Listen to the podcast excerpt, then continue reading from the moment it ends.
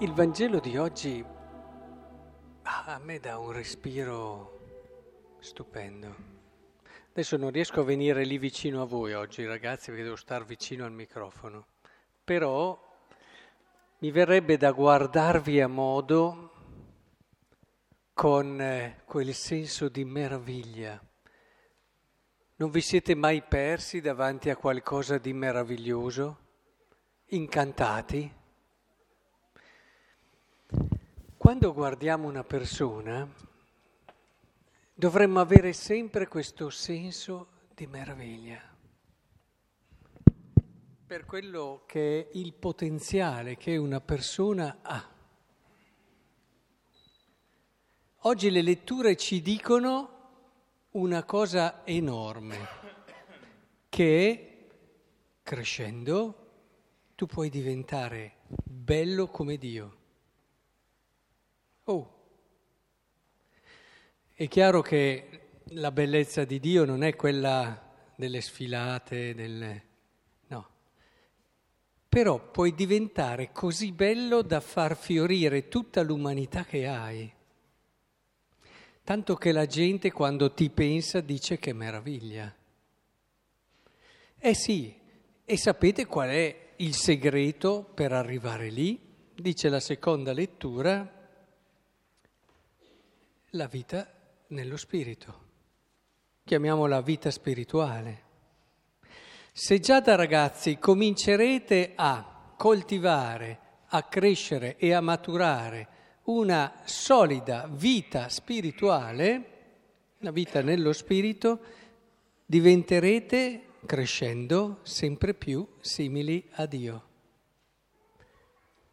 Non male, quello che ci dice poi San Paolo, ma quello che ci fa poi vedere nel concreto, perché potrete chiedermi ma cosa vuol dire.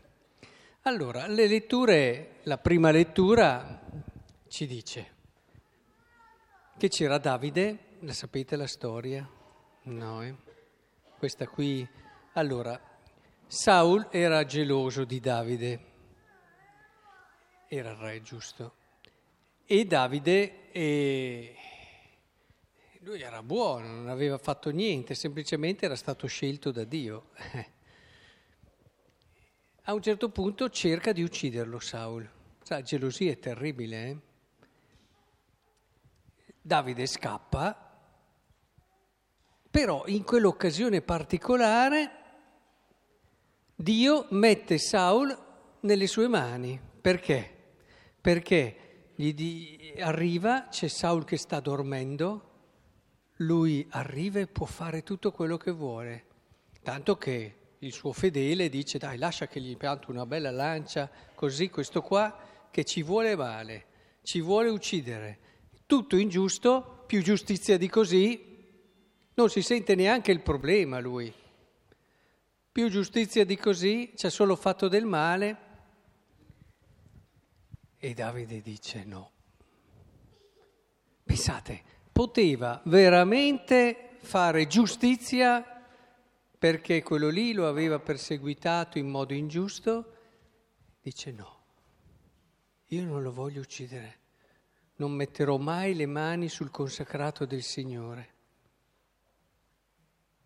E dopo glielo dice, lo chiama, sì, va un po' in su perché lo sveglia e gli dice oh, io avevo possibilità di ucciderti, guarda la brocca che avevi lì, guarda la lancia, e non l'ho fatto, perché io rispetto. Dopo Saul infatti si mette a piangere e dice cosa ho fatto, e questo gesto lo tocca e lo provoca a cambiare, perché è sempre così, eh?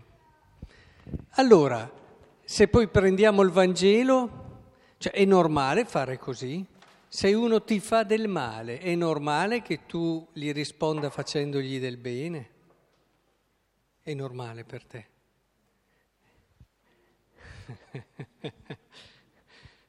Bisognerebbe provarlo, eh? No, indubbiamente quando ci sono... Il Vangelo infatti cerca poi di farcelo capire.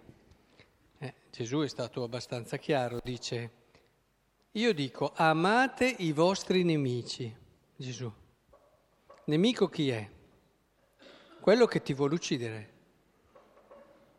quello che si alza al mattino e pensa sempre di farti del male. E Gesù ci dice: vendicati? No, dice cerca di voler bene anche a lui. Oppure fate del bene a quelli che vi odiano, non male. Quando c'è uno che ti odia, tu fagli del bene. Ma questa è una vita più da uomo o più da Dio? È più da Dio, Perché l'uomo invece, noi abbiamo tutte le nostre cose. No, quello ci ha fatto male, perché questo, noi siamo uomini, noi è giusto la giustizia, questo fa qui, questo, noi facciamo tutti i nostri bei discorsi, che in un equilibrio umano ci stanno anche, intendiamoci. Ma noi siamo chiamati a qualcosa di diverso, ragazzi. Siamo chiamati a diventare belli come Dio. E se siamo chiamati a diventare belli come Dio, e già dal battesimo vi è stato messo questo come possibilità, tu potrai diventare come Dio. Ce l'hai già dentro, ti è stato regalato da Dio. Evidentemente noi possiamo davvero, grazie a un cammino spirituale, perché se no non ce la facciamo mica, Cioè diciamocelo, se uno ci fa del male, come si fa a voler bene uno solo umanamente? È facile se non ti è mai capitato, ma se ti è capitato lo sai bene che non è facile. Ed è grazie a un cammino spirituale, serio, interiore, fatto di preghiera, fatto di vita anche di rinunce, di cammino che ci avvicina a Dio, fatto di apertura a chi ha bisogno, ma un cammino proprio interiore anche, che è così poco usuale al giorno d'oggi. Abbiamo troppe cose da fare per dedicare tempo alla vita interiore. Che poi la vita interiore non è intimismi, uno che si mette lì, ma è proprio il cercare giorno dopo giorno, grazie a quello che è un percorso che vai delineando giorno dopo giorno, appunto, di far uscire quella parte di Dio che ti è stata messa nel battesimo, farla uscire sempre di più, tanto che quando preghi ti trovi a casa. Quando siete con i vostri genitori lì, che vi godete un momento e fate quella coccola dove state lì bene e ti senti protetto che sei a casa, non finiresti più questi momenti.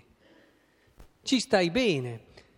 La vita spirituale ti fa uscire quella parte che ti fa sentire a casa quando sei con Dio e non smetteresti più di stare con Lui. E questo è quello che dobbiamo pian piano far venire fuori, che ci fa fare poi quelle cose che fa Dio. E può essere usare il nostro tempo anche per gli altri, poi alcuni addirittura soprattutto per gli altri, altri addirittura arrivano a dare tutto il loro tempo per gli altri. Che bellezza è questa? Saranno belle queste cose? Ti fanno capire che l'uomo è capace di cose grandi, è capace di cose da Dio. Puoi anche arrivare a dare la tua vita per gli altri. Queste cose cominciano in famiglia, nel quotidiano. E abbiamo tante persone che in modo silenzioso nel quotidiano cominciano a vivere questo. E guai trascurare questo, ma anche guai a fermarsi a questo. Per alcuni c'è solo quello, solo la famiglia, ben venga, è una cosa meravigliosa, ma c'è anche tutto il resto fuori. Anzi, mi viene da dire, tu avrai un cuore per far davvero il bene della tua famiglia se non sarà solo chiuso lì, se no non avrai gli occhi per vedere, non avrai gli occhi per vedere giusto anche all'interno della tua famiglia. Ecco, questo era quello che un po' volevo dirvi oggi. Quindi oggi si va a casa dalla messa con la consapevolezza che potete diventare come Dio. Anche addirittura capaci di amare chi vi fa del male. Non so, si rimane così meravigliati. Vi ricordate quel gesto che c'è stato poco tempo fa? Purtroppo questo periodo di terrorismo, dove c'è stato quel terrorista col camion che aveva travolto in camminata e che tutti, c'era il posto dove poi era morto, passavano, c'era addirittura chi ci sputava perché aveva fatto del male a tanta gente. C'era chi passava indignato, ma poi c'è stata anche una signora che si è messa in ginocchio a pregare. E avrebbe da dire, beh sì, vabbè, fosse stata toccata sul vivo. Eh sì, era la mamma di uno di quelli che era stato ucciso da quell'uomo lì, che ha detto, io mi fermo a pregare perché per lui non prega mica nessuno. Ma a voi non viene quel senso di, ma che bellezza. Qui c'è qualcosa che apre una prospettiva. La vendetta chiude, ti dà odore di morte, ti dà una soddisfazione che è una cosa che alla fine ti svuota. Ecco, la vita interiore, perché umanamente non ci riusciamo, a partire da me, solo grazie alla vita nello spirito, dove Dio lavora dentro di noi, fa crescere il suo modo di essere, fa crescere il suo modo di agire. Noi possiamo rendere la nostra vita bella, pensate, la nostra comunità bella, dove la gente sta bene, perché sa che ci sarà sempre qualcuno che ti accoglie e che ti vuol bene, al di là di tutto, una comunità dove non ci sono critiche, dove non ci sono chiacchiere inutili, dove non ci sono gruppetti divisi, dove tutti fanno a gara per parlare bene degli altri. Ecco, cominciamo dopo a sentirci a casa in un posto così, no? Che il Signore allora ci aiuti a vivere questo, perché abbiamo bisogno di questa bellezza.